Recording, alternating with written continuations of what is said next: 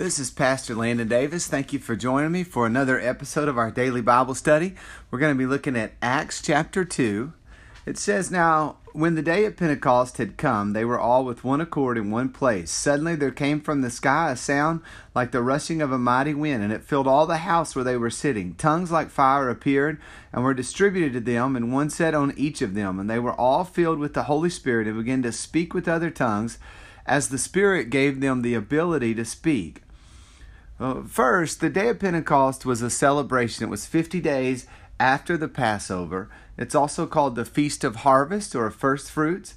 And the Jews celebrated God blessing them with the harvest and the giving of the law. This was the first covenant.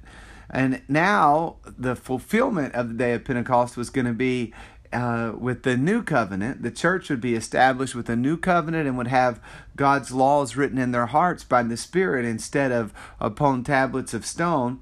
And the power of the Holy Ghost was going to equip his disciples to work the field, and now there would be a great harvest of souls that would follow. And so suddenly there was a sound, it says it was like a mighty wind, and that they they saw or it could be translated as they witnessed or experienced something like tongues of fire that settled on each of them. Now remember jesus had compared the birth of the spirit to the sound of wind in john chapter 3 uh, verse 7 and 8 he said don't marvel that i said to you you must be born anew. The wind blows where it wants and you hear its sound but don't know where it comes from and where it is going. It's important. He says, So is everyone who is born of the Spirit. And so, being born of the Spirit, there was going to be a sound. You wouldn't see where it came from, but there would be a sound, just like the rushing of the wind. What about tongues like fire? What could this be describing? Well, Jeremiah uh, famously said in Jeremiah chapter 20, verse 9, when he had a word from God in his heart, he said, It's in my heart, and it was a burning fire shut up in my bones. I am weary with holding it in. I can't. He says, It's just something that feels like it's got to come out. I've got a word from God. And so both of these are descriptions of what it was like when the Spirit came. They were praying and seeking God, and suddenly the Spirit moves in, and there is this audible change in the sound. Um, and, and you couldn't see where it came from, but you could hear the difference, the sound of their prayers, and then a word was given to each of them from God that was burning inside of them that had to come out. And so verse 2 and 3 tells me or tells us what this was like. But verse 4 clearly actually tells us what happened. It says, They were all filled with the Holy Spirit, and they all began to speak with other tongues as the Spirit gave them the ability to speak. And so the infilling of the Holy Ghost, the sound that accompanied it, this uh, what was burning inside of them, uh, was a praise to God, we'll see, but it was in another language than their native language. They spoke, but it was the Spirit that was actually giving the utterance.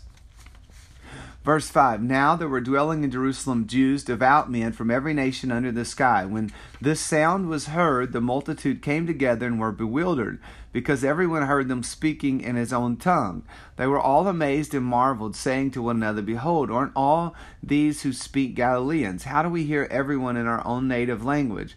Parthians, Medes, Elamites, and the people from Mesopotamia, Judea, Cappadocia, Pontus, Asia, Phrygia, Pamphylia, Egypt, and the parts of Libya around Cyrene, visitors from Rome, both Jews and proselytes, Cretans and Arabians, we hear them speaking in our own language the mighty works of God. They were all amazed and were perplexed, saying to one another, What does this mean? Others mocking said they are filled with new wine.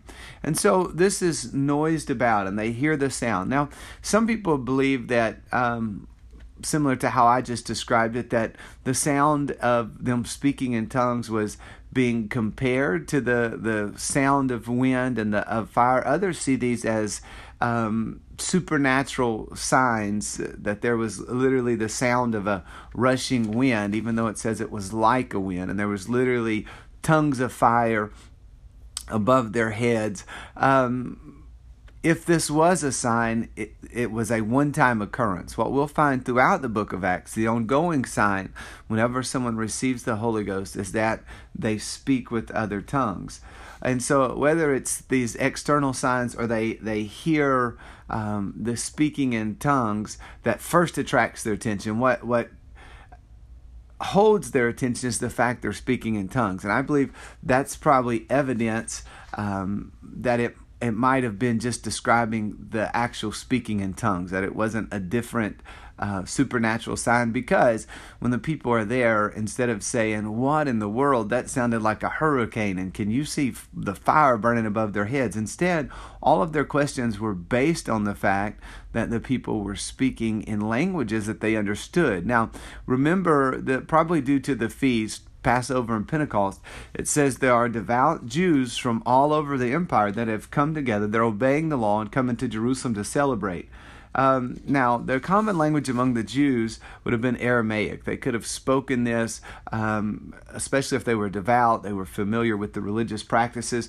But also, even if they weren't of Jewish descent and they weren't as familiar with it or the, or they just weren't as familiar with the Aramaic language, across the empire there was a common language. The people all spoke Greek, and so tongues weren't necessary to communicate. And we'll see this because Peter is able to get up and preach later, and there's no mention of any type of translation or people using a gift of tongues. It, it, wasn't for the purpose of evangelism for people who couldn't understand.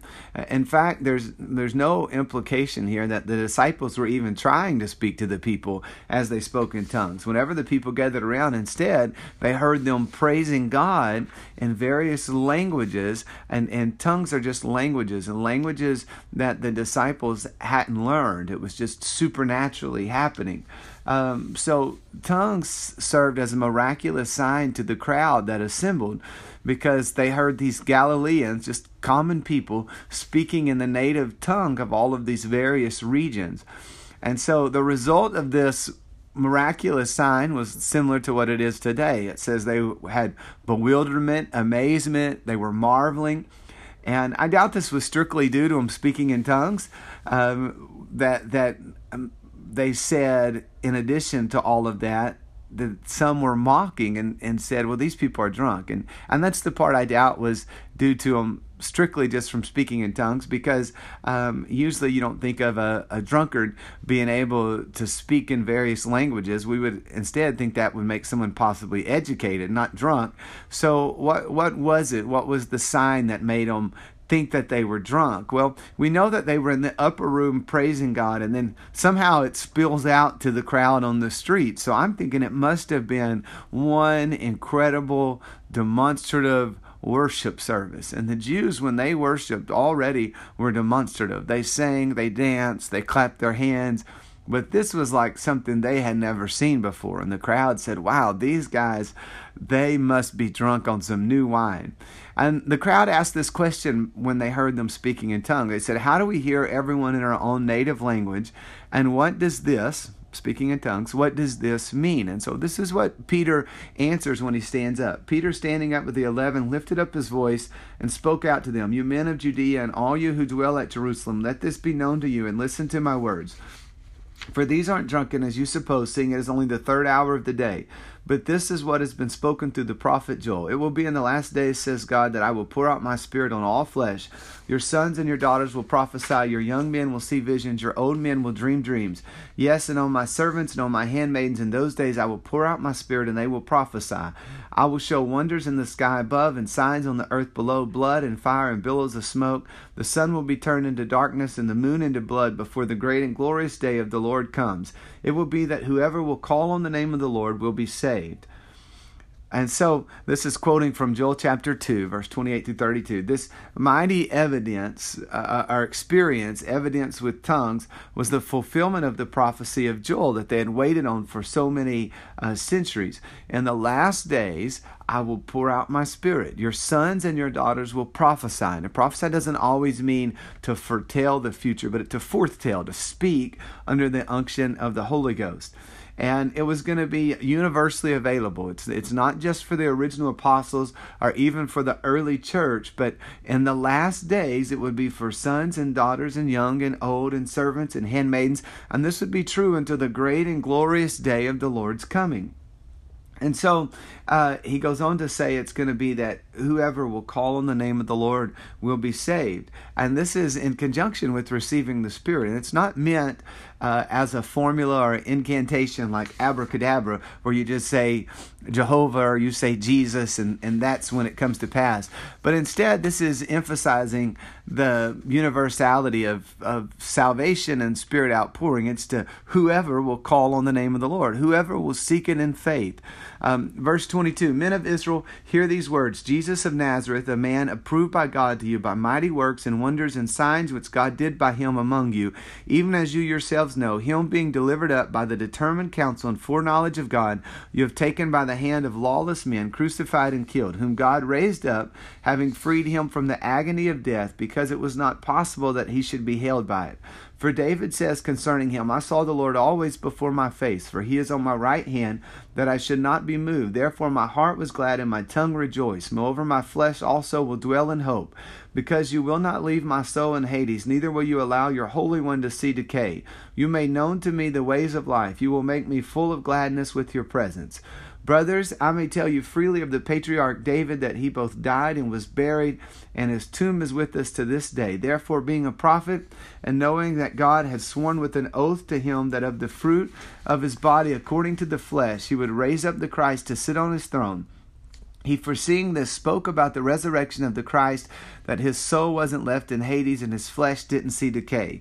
This Jesus God raised up to which we all are witnesses, being therefore exalted by the right hand of God, and having received from the Father the promise of the Holy Spirit, he has poured out this which you now see and hear. For David didn't ascend into the heavens, but he says himself, The Lord says to my Lord, Sit by my right hand until I make your enemies a footstool for your feet. Let all the house of Israel therefore know certainly that God has made him both Lord and Christ, this Jesus whom you crucified. And so Peter preaches the first gospel message, and it has the death, the burial, and the resurrection of Jesus. He quotes from Psalm 16 to prove that the resurrection was prophesied and that he and the disciples that are gathered with him are witnesses. They saw the risen Lord firsthand. And then he says he not only rose from the dead, but he ascended a little higher to heaven, and now he's outpouring the promise of the Holy Spirit. And in verse 33, again, it proves that speaking in tongues was the evidence of the fulfillment of this promise. He says, The promise of the Holy Spirit, he has poured out this which you now see and hear. Well, what did they see and hear? They saw and heard people worshiping God speaking in other tongues. And so the exaltation of Christ is described as being seated in heaven on the right hand. And we'll probably do a little Bible study on this on one of our Saturdays. But this isn't a literal place, it's speaking of power and authority. This expression is used in the Old Testament and in the New Testament. And the context here proves that it's intended to be figurative because he's quoting from a poetic psalm and it not only describes him as seated on the right hand but his enemies as a footstool for his feet.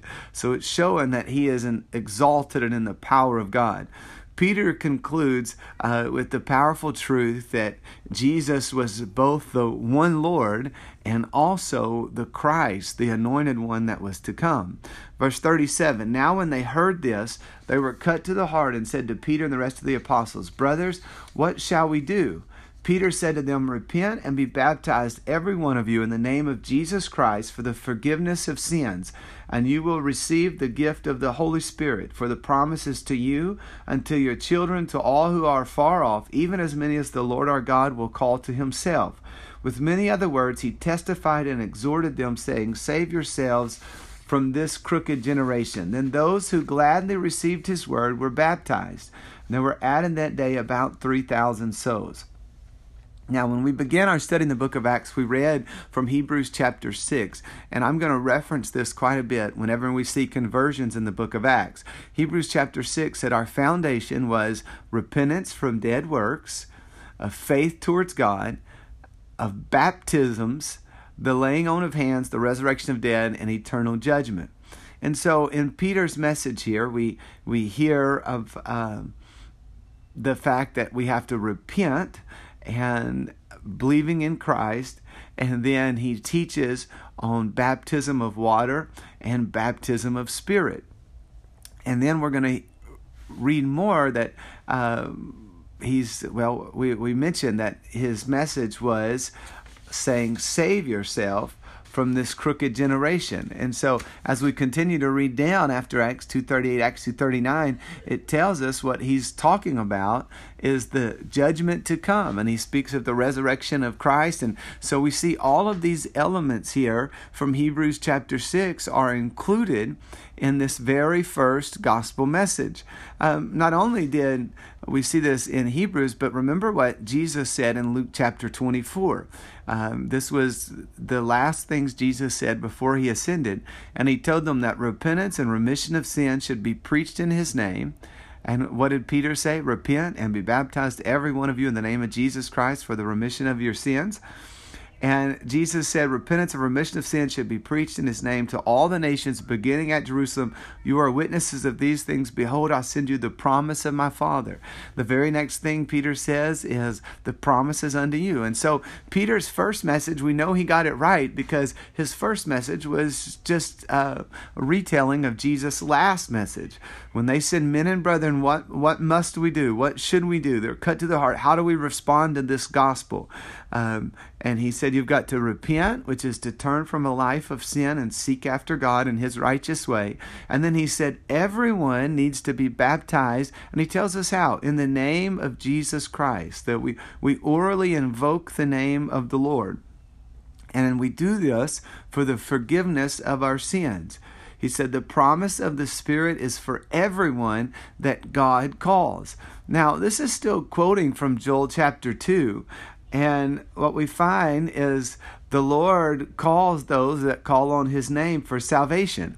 Uh, Joel Joel chapter 2 says it will happen that whoever will call on the na- on Yahweh's name shall be saved and it says as Yahweh has said and among the remnant those whom Yahweh calls. And so it's one, he's speaking of the Spirit here, but Joel was speaking of salvation. So we see the importance of receiving the promise of the Spirit.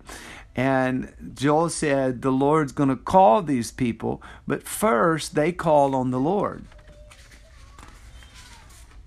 And then verse 40, I mentioned it, but it is summarizing the message that Peter preached.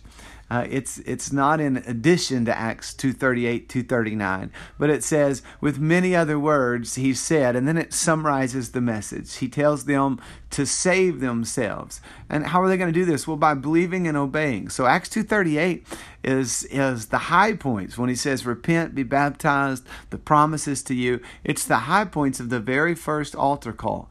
Those who received the word, how could you tell they received it? Well, they were baptized immediately, and 3,000 were added to them.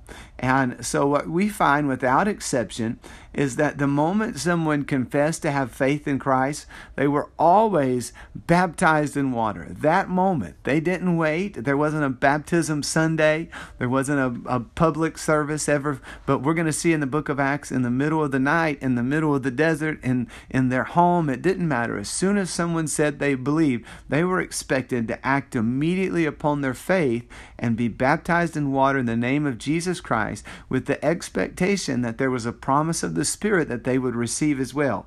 Verse 42 They continued steadfastly in the apostles' teaching and fellowship, and the breaking of bread and prayer. Fear came on every soul, and many wonders and signs were done through the apostles. All who believed were together and had all things in common. They sold their possessions and goods and distributed them to all according as anyone had need. Day by day, continuing steadfastly with one accord in the temple and breaking bread at home, they took their food with gladness and singleness of heart praising God and having favor with all the people, the Lord added to the assembly day by day those who were being saved. So notice after this initial experience, it was important that they continued in the apostles' doctrine, they continued in fellowship, they continued in prayer. We need doctrine, we need the church, and we need the power of God. We must be a praying people. And so God confirmed the early church with wonders and signs. And evidently, most of these that first received the Spirit um, didn't return to their home, but they stayed with the church in Jerusalem. And so the early Christians sacrificed and shared with these brothers and sisters that were in need. They gave to them according to their need. Um, and then they went together into the temple. They met together in each other's home.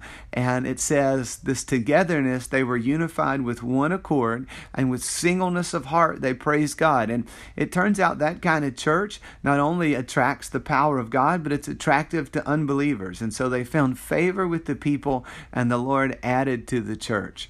Let's pray together and ask that we could have this exact same experience, that we would have a rich and deep outpouring of the Holy Ghost among us, and that God would add to the church. If you've never received the Spirit with the evidence of other tongues, I can speak as a witness that it is for you and it is today, and it will radically change your life. The Lord filled me with the Holy Ghost, and I've seen Him fill literally hundreds, maybe even thousands of others. So let's pray together right now. Father, we pray in the name of Jesus. I, I pray that you would open up our eyes and our hearts to receive your word.